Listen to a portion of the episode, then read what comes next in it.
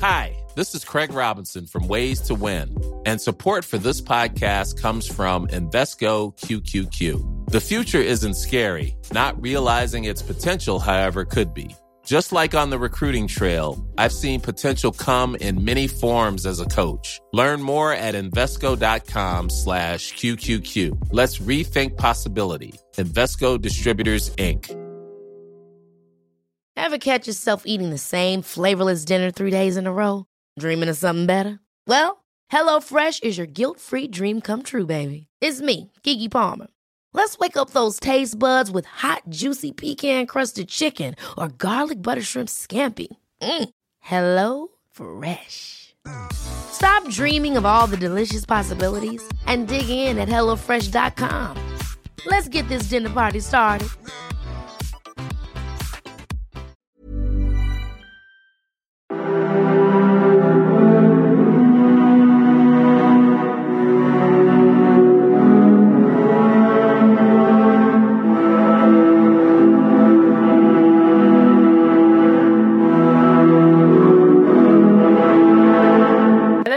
Welcome again to the Explaining History podcast. And today we're going to look at uh, the process, well, the uh, act of class based persecution in the Soviet Union during the Stalin era.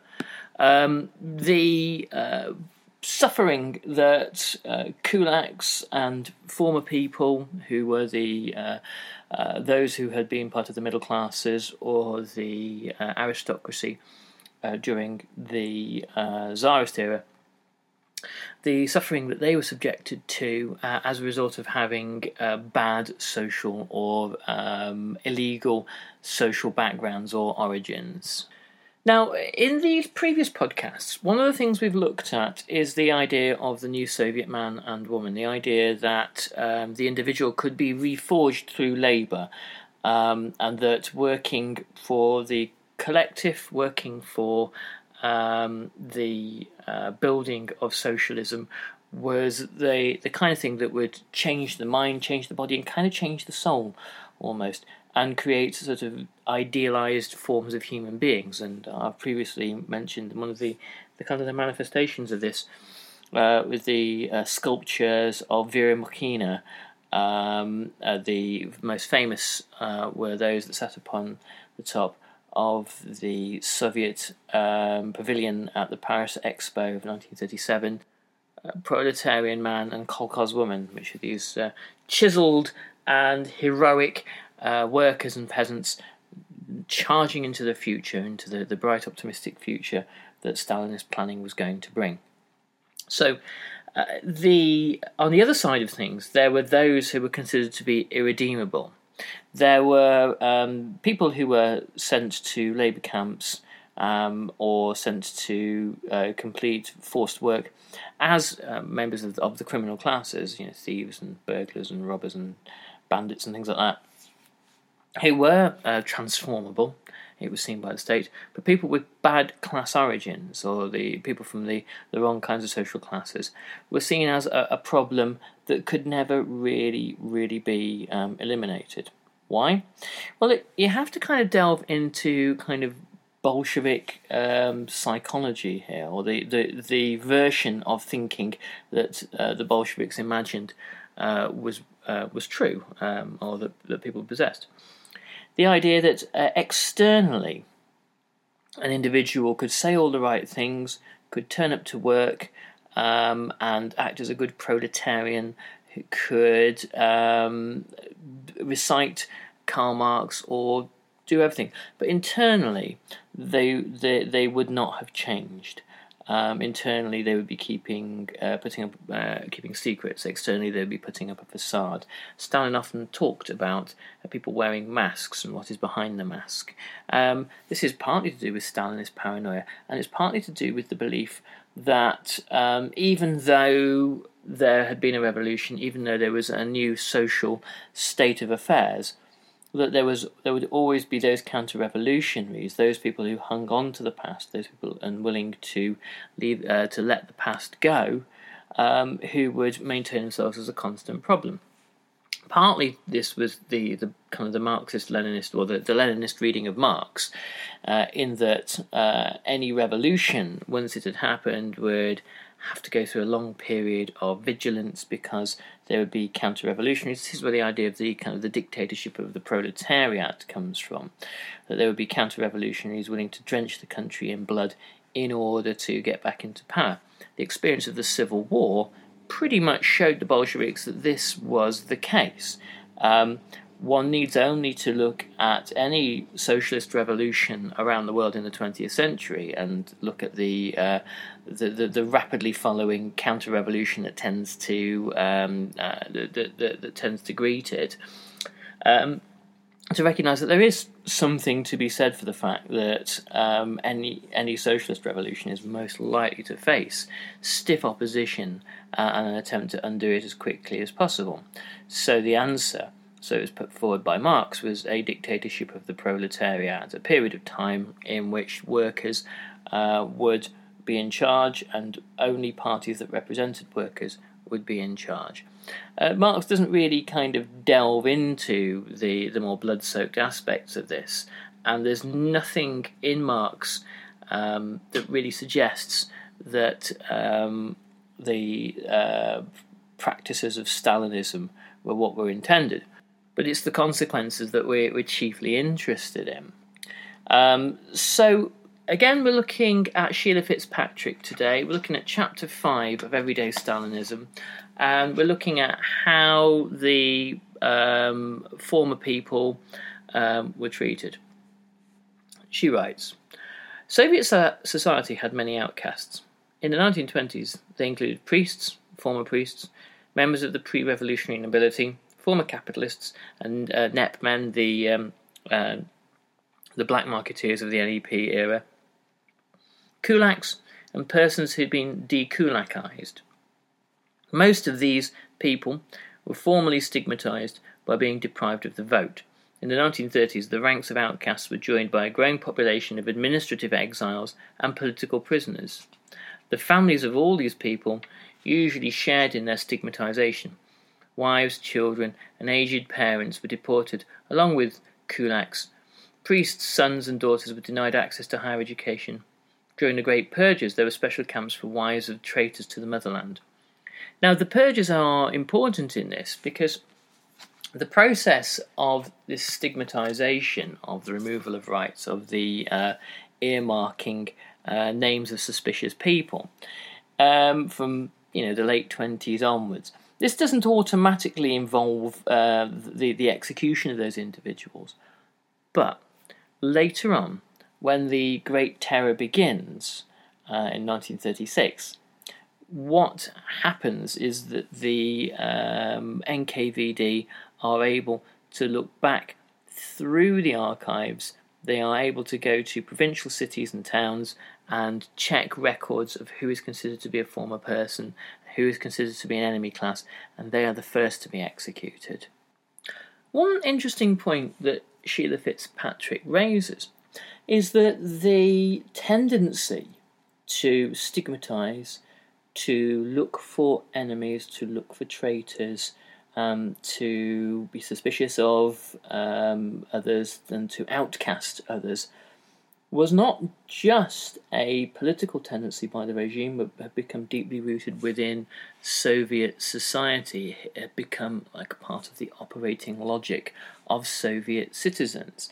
Um, when there is a revolutionary government more than willing to use extreme violence, uh, when there are uh, food shortages and shortages of accommodation, and the omnipresent narrative that there are dangers and threats all around, and that uh, dangerous enemies are always up to no good, wanting to derail the future and prevent Soviet society from reaching the promised land of socialism, then um, amongst individuals there's going to be this, this tendency towards denouncing.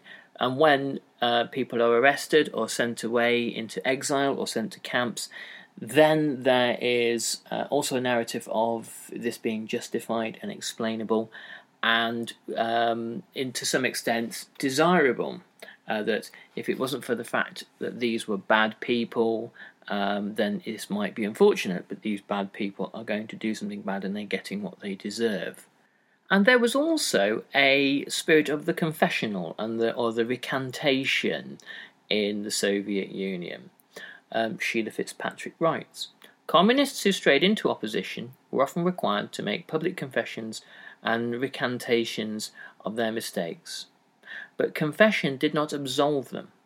Sometimes repentant oppositionists were allowed back into the party, but their status thereafter was precarious, and most were expelled once again after a few years. Similarly, undesirable social origins could not be cast off by statements of loyalty or repudiation of one's class or parents. Priests, to be sure, were sometimes encouraged by local officials to renounce the cloth in a dramatic public gesture, but since they were rarely able to find other employment unless they hid their past, in practice the stigma remained. The um, culture of um, denunciation. There's quite a few um, memoirs of people from enemy classes growing up in the Soviet Union who became deeply angry at their parents because of their parents' um, class origins um, and their parents' uh, life before the revolution meant that these uh, young people growing up were not able to join in or participate in Soviet life. There's some really interesting stuff written in by The Whisperers by Orlando Figes, uh, in which he writes about the, the, the emotional pain um, that some young Soviet people went through when they were excluded from institutions like the Young Pioneers or the Komsomol. These um, these organisations aren't really analogous to Western youth organisations, politi- uh, particularly. Um, the Komsomol was something something greater than our ideas of, say, scouting or um, the cadets in uh, Britain or, or the USA or uh, Western countries.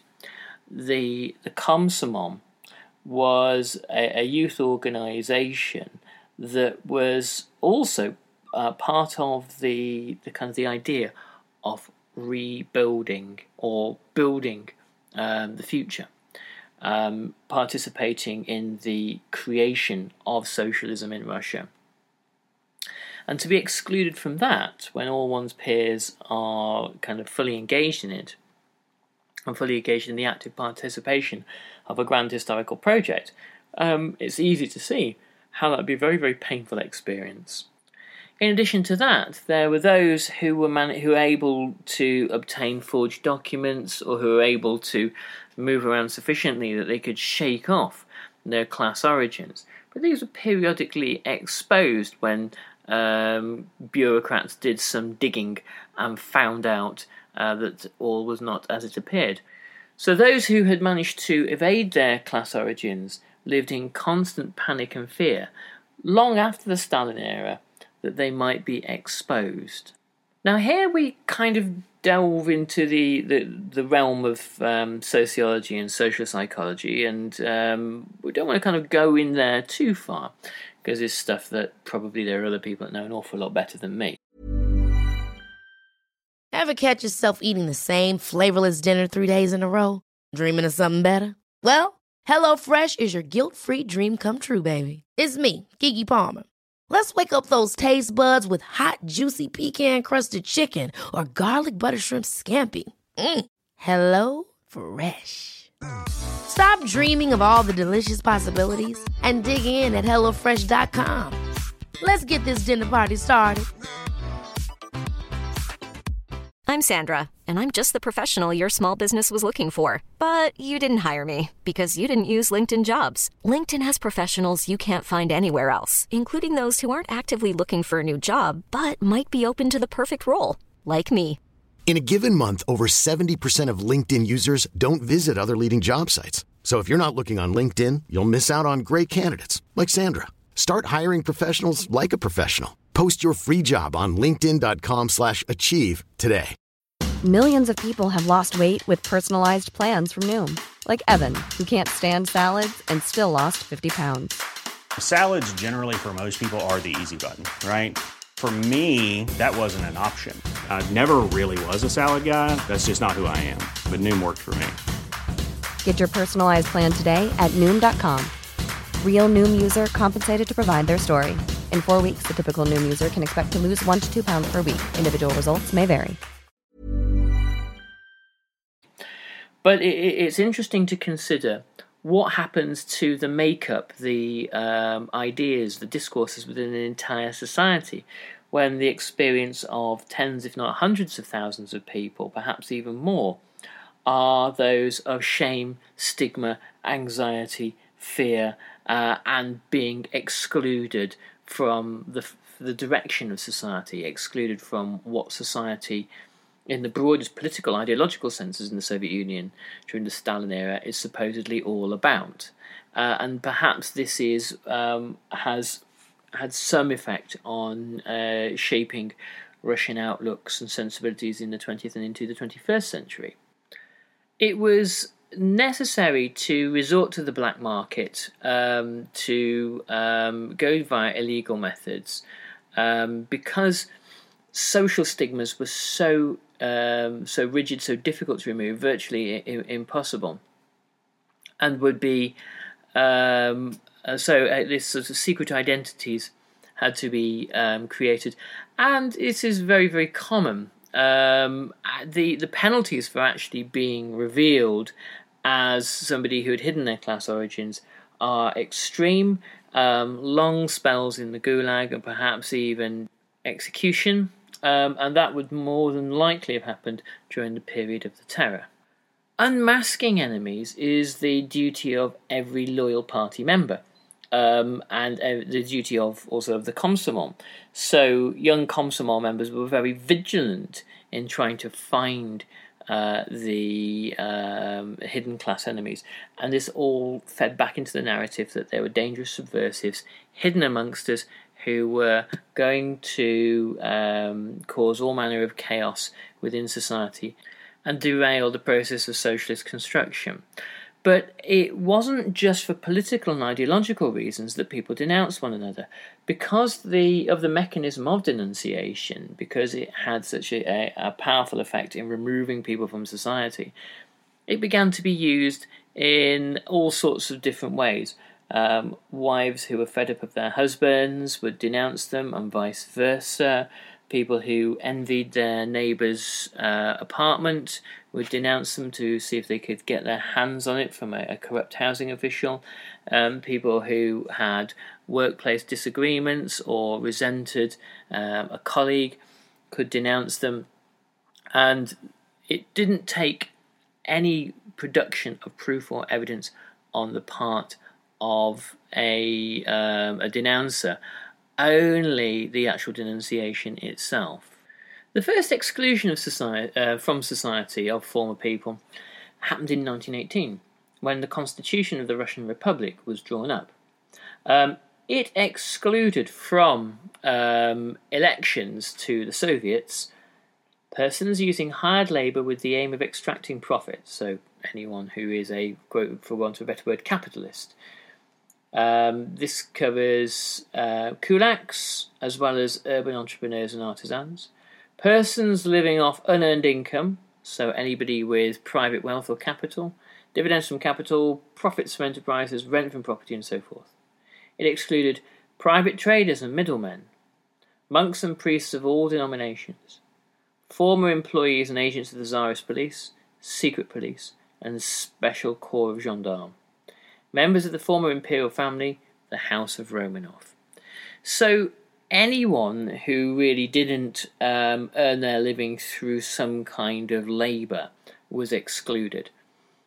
Um, the um, disenfranchised individuals formed the uh, kind of like the nucleus of a, a bigger group um, of people who uh, of enemy classes and people from particular social backgrounds who were added to later on throughout the 20s and 30s.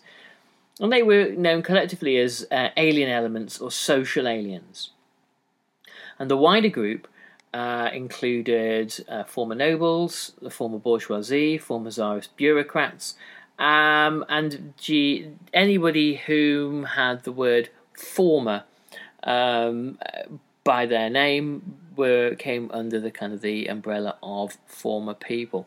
There's a great book by Douglas Smith, Former People, which charts the kind of the horrific fate of uh, Russia's aristocracy through the revolution um, and the virtual extinction um, of Russia's upper classes by the time um, of the, the late Stalin era.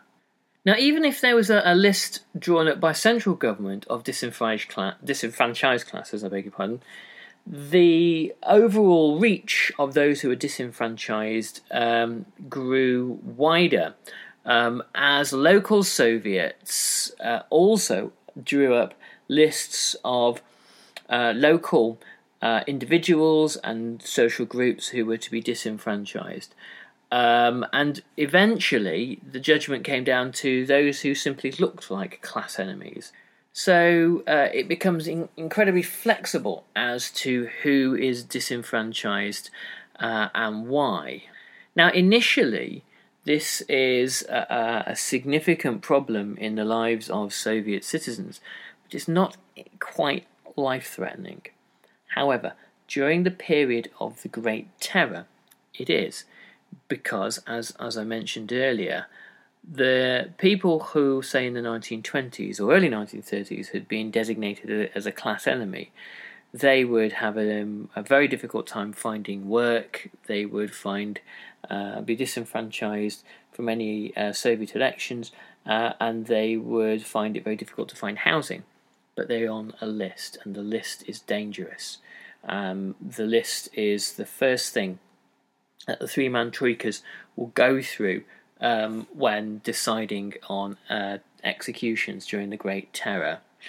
And the the list is also kind of viral in that when people on the list are arrested and interrogated, the first thing that is asked is who else do you know? Who else is in your your network? Um, the assumption being that the class enemies and traitors were all conspiring together against the state. So, to this end, if anybody was denounced or even accused of being a class enemy, there was a scrabble to disavow them, to um, be as far away from them as possible, and to imply that one had never been friends with them in the first place. During the 1920s, um, in a kind of rather brutal attempt to um, even society out, uh, to limit the um, life chances of the former bourgeoisie, and to promote the life chances of um, the the working classes. Universities and schools, uh, housing authorities, rationing boards were able to practice social selection. Um, so, if you're working class, you're more likely to get into university, into a college, into a school. If you're working class, you're more likely to get somewhere to live. Uh, if you're working class, you're more likely to get something to eat. Um, and if you're working class, if you're um, uh, part of the bourgeoisie, not only would all these things not be tilted in your favour, but also you'd be subjected to higher taxes. Um, the courts were supposed to follow the principles of class justice by punishing social aliens harshly and showing leniency to proletarians. Social aliens were barred from joining the Communist Party, obviously, and the Komsomol, and often from employment in government offices. Um, this uh, meant that disenfranchised um, social aliens were deprived not only of the right to vote, but also um, of a host of other opportunities uh, and rights uh, and uh, the possibility of advancing themselves uh, in any way. Uh, the suspicion on the part of the party is that these canny bourgeois types would take any opportunity handed to them and use it simply to start accumulating capital, to be to start uh, having wealth, uh, storing it, investing it, and quickly becoming part of the, the, uh, newly um, emergent capitalist system. The party, um, for its thinkers, its intellectuals, um, saw class as a very complicated uh, set of ideas that couldn't simply reduce to origins. Um, the party as a whole uh, believed that uh, a uh, genealogy of class was um, logical and fitting and made sense, and that being able to uh, look at somebody's family history and suggest, well, if your father had been um, a noble or a kulak before the revolution, that you too would share that stigma because you will obviously have inherited the values of your parents, uh, even irrespective of what your political convictions are now. Um, and this would be uh, irrespective of whatever you kind of had to say about the revolution, no matter how much you denounced it. So, we'll continue with a, a bit more of that um, later in the week. But one of the key takeaway points here, I suppose, is that for um, Stalin, um, class warfare and terror was kind of a numbers game.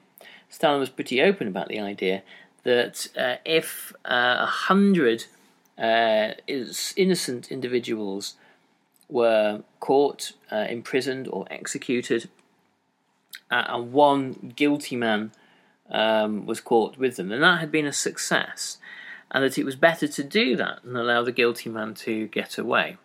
Uh, the guilty individual being obviously uh, an individual who did not uh, agree with the, the verdict of uh, October 1917.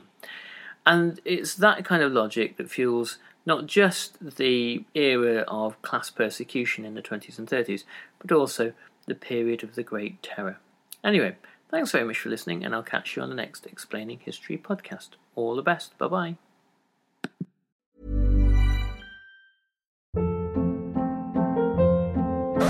Hold up. What was that? Boring. No flavor. That was as bad as those leftovers you ate all week. Keke Palmer here, and it's time to say hello to something fresh and guilt-free. Hello Fresh. Jazz up dinner with pecan-crusted chicken or garlic butter shrimp scampi. Now that's music to my mouth. Hello Fresh. Let's get this dinner party started. Discover all the delicious possibilities at hellofresh.com.